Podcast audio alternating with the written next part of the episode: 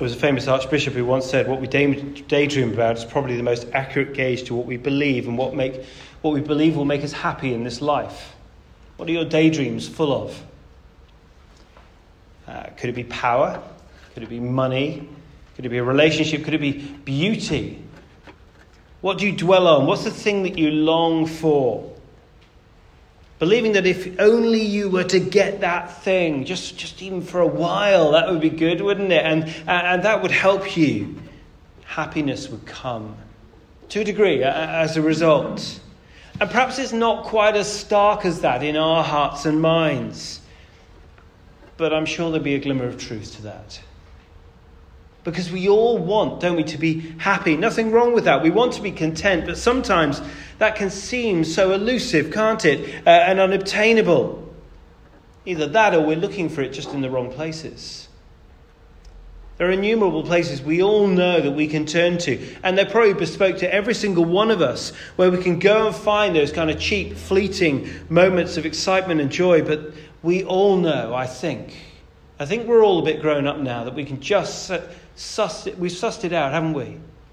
Fun for a moment, deeply dissatisfying. Deep within, we all long for that deep rooted joy and happiness that keeps us, that sustains us, that lifts us up, that gets us through. And that is why we're going to spend uh, just a few weeks now uh, in these early songs of the book of Psalms. Uh, in a sense, we're going to go back to rehearsal time, aren't we? Uh, this is the greatest songbook, and we're going to open up and we're going to sing them out loud, I hope. In our hearts, kind of, you know, as we go, metaphorically. But it's, it's interesting, isn't it? How does the songbook begin? Uh, it says, Blessed is the one. Literally, happy there is the one. Joyful is the one. Uh, I don't know if you know, but a, a quick kind of a help as we sort of structure the book of Psalms is divided into five collections, five books. The first book is uh, collections of Psalm 1 to 41. It begins today and ends with the same words, interestingly. Blessed is the one, happy is the one, uh, which is what we want. We want to know how to be blessed in this life, to be happy before God. It's interesting, actually, that most scholars believe that Psalm 1 and 2 act a kind of a, as a bookmark, a sort of bookend, sorry, to the whole of the collection. They're the starting point together. And uh, Psalm 150 is, is the other kind of the bookend, the other end. But Psalm 1 tells us what? To delight in the Word of God. We'll come to that in a moment. Psalm 2 tells us to take refuge in the Son, as we'll see uh, next week. Delight and take refuge delight and take refuge. You see, the first collection ends, you get to chapter 41, showing us that if we do that, if we listen, if we sing the songs of Psalm 1 and 2, if we delight, if we take refuge in Christ for us in the new covenant, Psalm 41, we will be delivered. Delight and take refuge. We will be delivered. And that is what it is to be blessed. Let me read again. Can I get verse uh, 1 to, just 1 and 2 to begin with? Blessed is the one who doesn't walk in the step with the wicked, or stand in the way of the sinners, or, or takes the way that sinners take, or sit in the company of mockers, but whose delight is in the law of the Lord, and who meditates on his law day and night. First point, it's on your sheets. I hope it's helpful. Those who delight in the law of the Lord will prosper. It's a good thing. Three things come. If you notice the sort of the way that the psalm develops, three things. Blessing comes to those, firstly, verse 1, who do not walk in step with the wicked. Secondly, blessing, happiness comes to those who delight in the law of the Lord. That is the Bible, what's right in front of you in your hands. Thirdly, blessing comes to those who, in verse 3, keep going. They're stable, they're, they're fruitful like a tree. But you see how blessing begins, because this is where I think in our culture we get this wrong so many times. Blessing comes, it begins with what? Rejection. It begins with rejection, rejecting the way of the world. or the way of the wicked here. It's a simple choice that we make every single day if we're Christians here, don't we? It's the way of the word or the way of the world. There's no fence, is there, that kind of that we love to try and sit on. You can't add one to the other. You're either living God's way, following His word, sharing and living out your faith, or you're rejecting God and you go the way of the world. Now, we know this, don't we? we? We feel this in London every day. Rejecting the way of the wicked is not easy. We live in a society that, in seeking to justify its own godlessness all the time, uh, it, it, it pushes onto us, doesn't it? Its way. The ideologies of kind of materialism, of hedonism, and all those isms that we haven't got time to delve into right now, you know, have their birth in the mind of the world, of the wicked in this world. That is, those who do not believe and trust in God. The mind, of course, justifies the actions of society, and we are submerged into that culture day by day by day. And the big question that many of us will face is whether we can actually discern between those the ideologies of the world and wisdom to live by the word. Blessing begins by rejecting the thinking of the world out there. We need wisdom. But blessing continues to be found by not standing in the way of sinners. The move you see there, do you see it? It's very subtle. It's a shift from the mind to the life controlled by the mind. It's the lifestyle that so many people you work with lead to varying degrees. And at its extreme, it serves only self, worked out in the pursuit of physical pleasure and material goods and housing developments and career prospects. Not that any of those things, just hear me right, not that any of those things are inherently bad. But for the sole glory of self, to the detriment of others and God, that is where so many people go wrong. Blessing, God says in Psalm 1, comes from not standing in that self glorifying way. Hey, look at me. Look at what I can get. But then look where it goes to. Third development in these just very quick opening verses. Uh, it, also, not sitting in the seat of mockers. And I guess if you're a Christian here today, you know what it looks like. If you've ever tried to invite people, if you try to invite someone to an event like this, even though we tried very, very hard to make it as you know accessible, as, as kind of you know as, as an easy invite as possible, you will you will get some mockery, no doubt. It's that worldly cynicism that people feel confident now to just mock Christians in any way they choose. Christians are easy pickings. That's true in this country, but it's certainly true around the world, isn't it? The most persecuted people group in the world at this present time. But public policy, morality, the arts, literature, there are so many examples now where Christian standards and beliefs are either being undermined or they're just being ridiculed I just saw uh, this morning uh, in the news a friend of mine who I trained with um, has really sadly had to resign just this uh, last few days because he was mocked in a Christian school which he was the head governor of uh, for standing up for orthodox Christian beliefs with regard to sexuality. Blessing begins by saying no to this type of thinking this lifestyle, and this kind of cynicism. I guess you've noticed the progressive hardening of the heart. Do you see that from verse 1? From walking to standing to sitting in opposition to God. See, blessing begins by firstly recognizing, rejecting, and then repenting from that kind of godlessness, that rejecting of God. That's where blessing begins, and look where it leads to in verse 2. There we see a different way. It's the way of the righteous. It's the one who, who says, No, God, I, I, I want to do things your way. And it's full of joy. whose delight is in the law of the Lord and who meditates on his law day and night. That's the blessed way. His delight is in the instruction of the Lord. And the word here for law uh, is a general word meaning the instruction from God in the whole of His word, all the Bible. Now, it's very easy, isn't it, to delight in the instruction of someone that you love. You know, if someone that really care for, you know, says, Oh, would you mind doing this for me? Yeah, of course, I'd really like it. Yeah, no problem at all. But someone that irritates you, or that you don't respect at work, it's very difficult, isn't it, to listen to their words and their instructions. I have a biography of a, a 19th century Cornish miner called Billy Bray. Um, I heard about him once on holiday. We, uh, down in Cornwall quite a bit um, over the years. And he was a hardened tin miner. And uh, he drank and drank and drank every time he came out of the mines. He was a brutal man. And then he heard the gospel.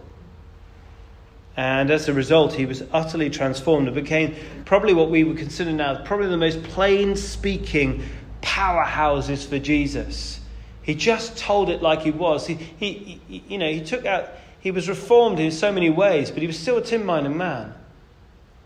Utterly plain speaking, and was used by God uh, in such amazing ways. I remember reading that biography of Bray, and I could hardly put it down. With every page, in a sense, my respect for this man grew.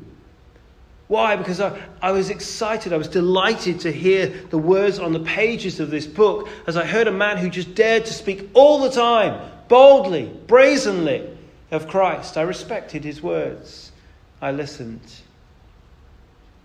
Well, likewise, if you're one of God's people, then you will want to know more about him because you love him and because you respect him. You'll want to know what he says, which is why God's people delight in his word. The law of the Lord here in verse 2. But it's not just about reading, is it? It's not just reading about the Lord, you know, about uh, Yahweh there in the capital. So, uh, you know, our faithful Redeemer, that basically means. It, says more. It says to meditate on God's word. Now, let's be clear Christian meditation is not like Eastern meditation you might be encouraged to if you know, go to a, a yoga class or something else. This is not an emptying of your mind. Christian meditation is the complete opposite. It's about filling your mind with the Word of God. And Ephesians 5 tells us that we, as we do so, and in Colossians 3, that uh, the Spirit of God works and the Word of Christ dwells in us richly and rules over us. Oh, what does that look like practically? We get our heads down. We get our cerebral study minds on in our home groups, and we begin to say, oh, I've mastered. I've absolutely mastered Hebrews. Yes, I'm there. We discuss it. We play that kind of like home group tennis. Oh, I understand that passage. Do you understand it as well as me, Stu? No. Aha, superior, and so on. The thrill is not the debate or the cerebral gain of knowledge. The thrill is the joy filled experience in submitting ourselves to the Word of God and letting God's Spirit do His work as He has promised to do in and through that Word. It is the fundamental work of God's Spirit and why He's been given. And I wonder, therefore, do we talk about the Word of God enough with each other? Uh, uh, not in a, ooh, look at me, I know more than you, but in an encouraging way, in a self deprecating way that says, I-, I want to impress what I know so that you might be built up. As God's people gather in the New Testament, the word that is used more often than ever, than anywhere else, any other word, about the purpose of God's people gathering, it is edification. It is to build one another up. We need to do that in God's Word and allow God's Spirit to work in and through that. I do wonder sometimes if our lack of conversation about the Word of God is actually a sobering indication of where we are and maybe a lack of blessing too. I went to Romania a number of times as I was a student, when I was a student, sorry during my gap year before university and during my student years, I was, I was, I was just so vividly shocked. Um, and I, it was had to be kind of explained to me again and again and again about if you were an elder within the church in Romania, you were sent out of the country for a while. And, and the purpose of that was because you know, to have a Bible was so dangerous in the years before the, the Iron Curtain came down that you had to go out and you had to learn a book of the Bible. And then you came back a month later having just learnt the whole book of the Bible. And then when a reading came up, it's Ephesians. Ephesians this week. Elder, elder you. Okay, you would stand up and you would, uh, and Ephesians 2, you would read it. You would speak it out. It was utterly extraordinary.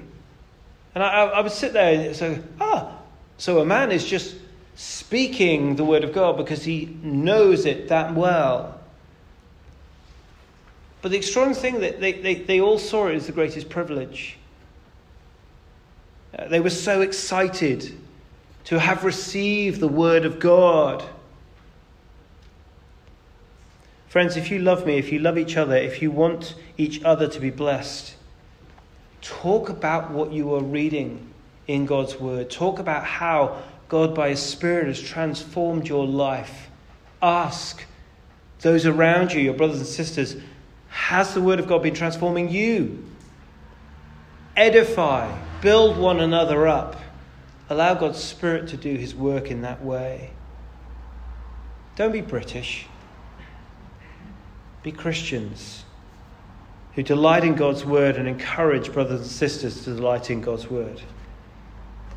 A friend of mine uh, wrote a book recently and uh, he sent me a link. I said, Look, when you've written the book, you know, can you send me a link? And I'd like to buy it. So that would be really good, wouldn't it? And uh, he sent me a link on Amazon. It was about 13 trillionth in the kind of the, the lists. It was that popular. Um, and uh, it was 160 something pounds to buy.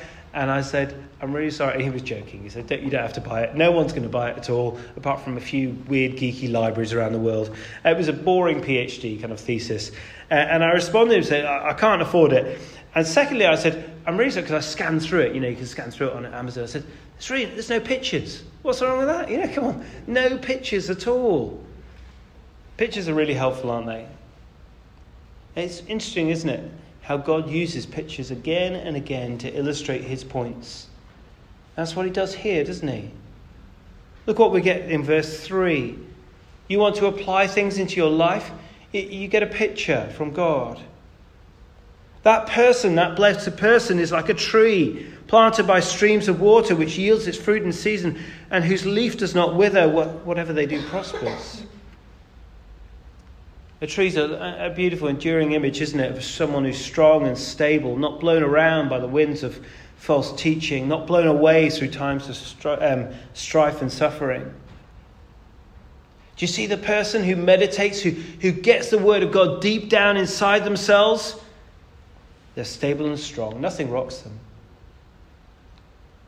One of my favourite books ever. Um, I'm so delighted. He's just written the second one, and I bought it for Barnaby. It's one of probably Barnaby and my favourite books. It's called War and Grace. It's by a history teacher called Don Stephens. He's a Christian man. And he tells the story of 12 people in War and Grace, both world wars, allies and enemies as well, all of whom were transformed by the gospel of Jesus Christ. And one of the stories he tells is of a man called Ernst Gordon. Ernst Gordon was imprisoned in, 19, in 1942 in Thailand, uh, worked to, uh, and was forced to work in one of the Japanese prisoner of war camps. We now know it probably famously from that terribly long film called uh, Bridge Over the Kwai, if you've ever, ever, ever watched that. Uh, that film, because it's a Hollywood film and all the actors are there and they're looking great, that doesn't portray just the awful conditions of a prisoner of war camp in, in Japan, and Thailand. The Japanese were sadistic murderers. The conditions of the Allied prisoners was utterly brutal. And hear me right here, because history shows us that pyres of men continually burned as they died from dysentery or of random violence of the Japanese soldiers. Many just starved to death because the Japanese thought that quite amusing and neglected the men in such ways. Ernst Gordon was a man who was left to die in the corner of a camp. But then three Christians saw him in his desperate state and gave them some of their rations, and they nursed him back to health. One of the men who helped Ernst Gordon died of starvation himself, having given him his rations. Then one day, an Australian man in the camp was sentenced to death, and all the prisoners were brought round, as they were in many of these camps, to watch the execution. And I quote this is Ernst Gordon. The Australian calmly knelt down, drew a ragged New Testament from his shorts, and read it. He then put the book away, smiled, and called out, Cheer up! It isn't as bad as all that. I'll be all right. He knelt, bent his head forward, and a samurai sword flashed in the sunlight as he was killed. There's a tree. There is a tree. Stable and strong, right up to the point of death. And Ernst Gordon saw the deep rootedness in the Word of God of that man and gave his life to Christ as a result. Notice in verse 3, though, it, it, the tree is planted by streams of water.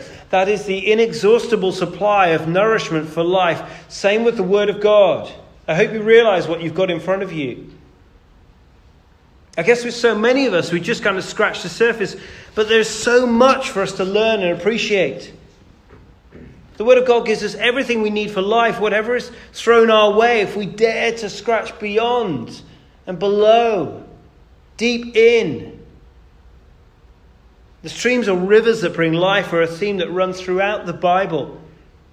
Whether it's the rivers that frame Eden, and if you know, that comes in the convergence of two rivers there, that bring new life. The streams that bring stability here in Psalm 1 or to the stream of living water in John 4, for example, or the water of life in Revelation 22. Everything points, when you get to streams in the Bible, all of those things show you, oh, this is eternal provision from God. That we know, of course, in Christ. And interestingly, here at the tree in Psalm 1 uses the same word as that of the cross on which Jesus was nailed. He himself bore our sins on his body on the tree, 1 Peter tells us. So you see, as the cross sustains us eternally, so does the Word of God sustain us forevermore. When you dig into the Bible, you're taking water from the refreshing heavenly stream, the Word of God that will sustain you forever. That is where God has planted you. You're not there of your own doing or by accident. You have the Word of God, and that is what you need from now until you meet God face to face in eternity. This is what you need. It's there right in front of you. You're able to hold it. You're able to read it without fear of your life. Does a tree drink once a year and survive? Does a tree drink once a month and bear fruit? You know, imagine an SAS soldier, if you may, drinking uh, in the desert situations. They've got a little bottle there full of water. They've, in their last, you know, kind of recon, they've, they've managed to fill it up, and there they are. And they have this, you know, they're in 45 degree heat in the Sahara Desert, and they drink one sip, and they leave the rest in their, in their water bottle. No, they take sip after sip after sip after sip, and they never stop drinking. And when they can, when they reach a water source, they then gulp down as much as they possibly can. They rehydrate, they refill their bottle. It's the most precious thing to them. Coming to church and reading God's word once a week doesn't suffice. We need to drink as often as we can. And what happens if we do? We grow. More strong, more stable, more able to bear what is, thrown at us in life. Oh, look at the lovely phrase that's used yields its fruit in season, whose leaf does not wither. It's speaking there of a spiritual growth, isn't it? But you can imagine if we grow spiritually, then likewise we, like, we will be proclaiming the gospel more. And probably numerically we might do as well. If we don't read God's word, what will happen? Well, the tree picture is very helpful, isn't it? We will wither. We will wither. Can you imagine someone if they said that of your career? It is withering. How would you receive that? Or uh, maybe of your ability in some, you know, you used to play sport, and your ability in that is withering. What about your physique? Mine is seriously withering this week. it's like, you know, but it's, it's pejorative, isn't it? It's negative. If we reject the way of the world and delight in God's word, meditate on it day and night, we will stand firm. We will not wither. Whatever life throws at us. In summary, there's a lovely phrase, isn't it? And it's so poorly used sometimes certainly with these kind of televangelists. It, it, whatever he does prospers. Whatever he does prospers. This isn't talking about temporary wealth now, but rather knowing the riches of God's word forever, which of course is so much better.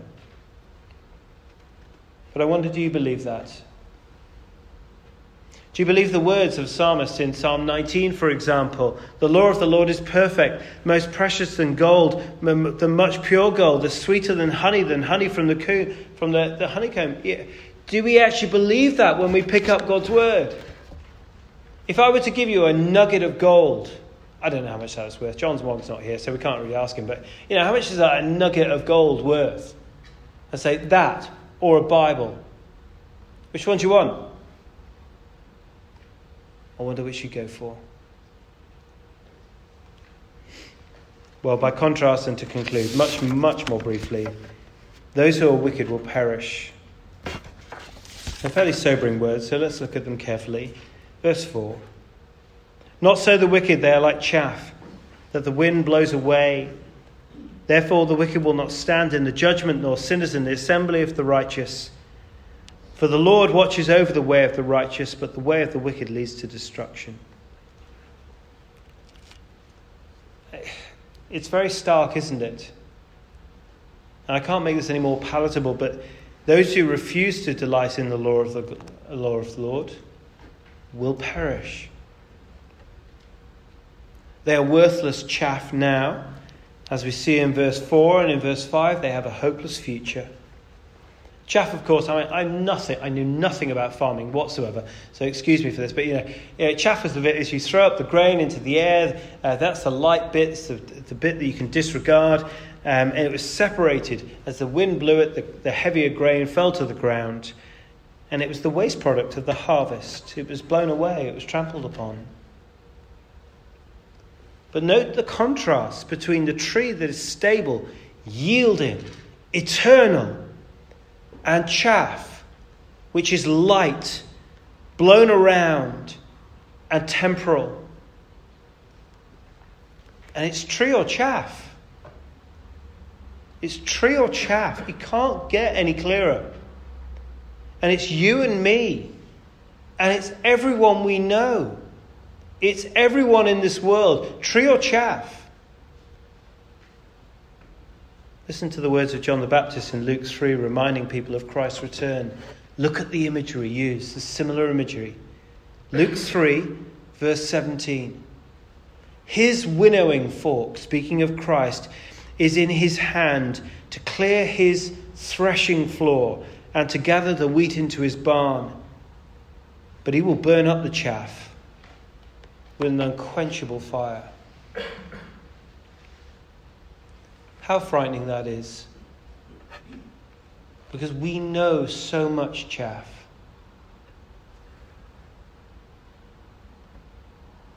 Therefore, verse 5 the wicked will not stand in the judgment, nor sinners in the assembly of the righteous.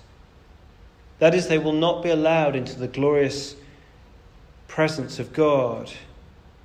Oh, they will know his presence, but only in his judgment, only knowing his wrath.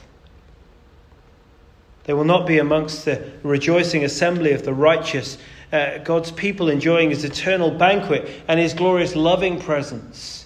How stark again can you possibly be? What a hopeless future.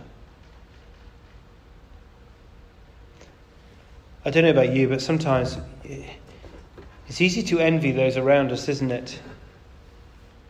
The cheap thrills they enjoy, the quick fixes in life, the possessions they own, whatever it may be, rather than going the way of the word.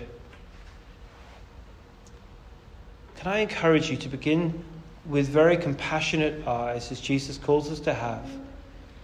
Is to see those who do not know Jesus Christ as Lord, see them as chaff See them as chaff who will be burnt in an unquenchable fire. In verse 6, the Lord watches over the way of the righteous, but the way of the wicked will perish. Oh, of course, we've got to ask ourselves as we read this and apply it to our own hearts and lives which way do we want to be and go?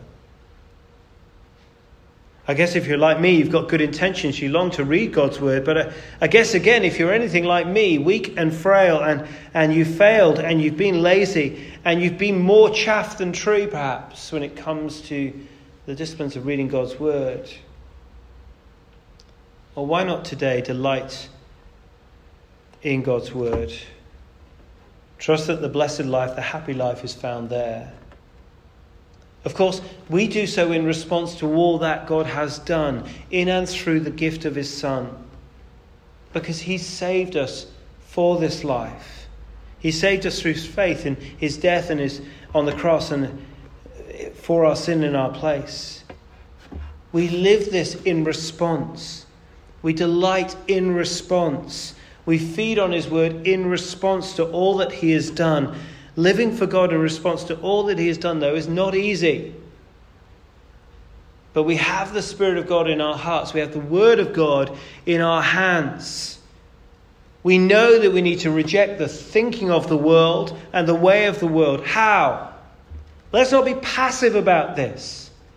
You will never, ever win that battle in your heart and mind through passive, sit back, oh, I don't want to do that. You'll always end up doing that. You need to take out the sword of the Spirit. And you need to fight.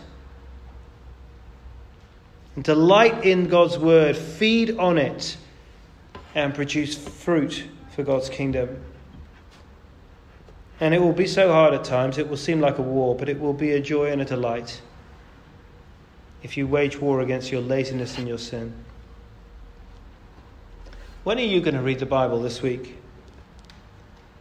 When are you going to put down roots into this living stream? Can you do first thing in the morning? Setting the alarm 20 minutes earlier or 30 minutes earlier? Probably the more important question there is are you going to set the alarm? Are you going to, sorry, are you going to go to bed 20 minutes, 30 minutes earlier? Oh, it doesn't have to be then. I know for some people, maybe it doesn't work for you at those particular times. Perhaps on the train, if you press snooze a few too many times that morning, get something done. Imagine, go back to that picture of the SAS soldier for a moment. If he saw even the tiniest stream, any, any source of water, do you think he'd go, oh no, thank you. Yeah, I'm going to leave that, thank you. And walk on? Any droplet you can get if you've pressed snooze five times that morning because you're feeling rough and you get into on the tube and you just open up your phone. Just get anything, any droplets you can, and pray in response. Get a routine. Routine is not legalism, it's discipline. And I'd love to see you go through any, any area of your life without discipline. You try and progress in work in sport, in anything without discipline. Sometimes we use it as a kind of a negative word. It's not, it's the most positive you can ever have. It's not legalism, it's discipline. Get a good routine. Could be the first thing you do when you get home while you cook your dinner. Yes, it might mean giving up something. EastEnders. Oh, whatever. It's worth it. Can you imagine trying to get through a day without water? No. Well, don't be so stupid about the living water of God's Word. Tree or chaff? Which way are we going to go? Let's pray. Lord God and Heavenly Father, we thank you so much for these songs. We thank you that they are wisdom that we need for today, for tomorrow, for life, that prepare us for the life to come. Lord, we long for those days when we see you face to face. You are our covenant Lord, our merciful, kind Lord. Please may we know blessing as we live delighting in your word, meditating on it day and night. May we be like that tree, strong and stable, prospering for your kingdom's glory. Amen.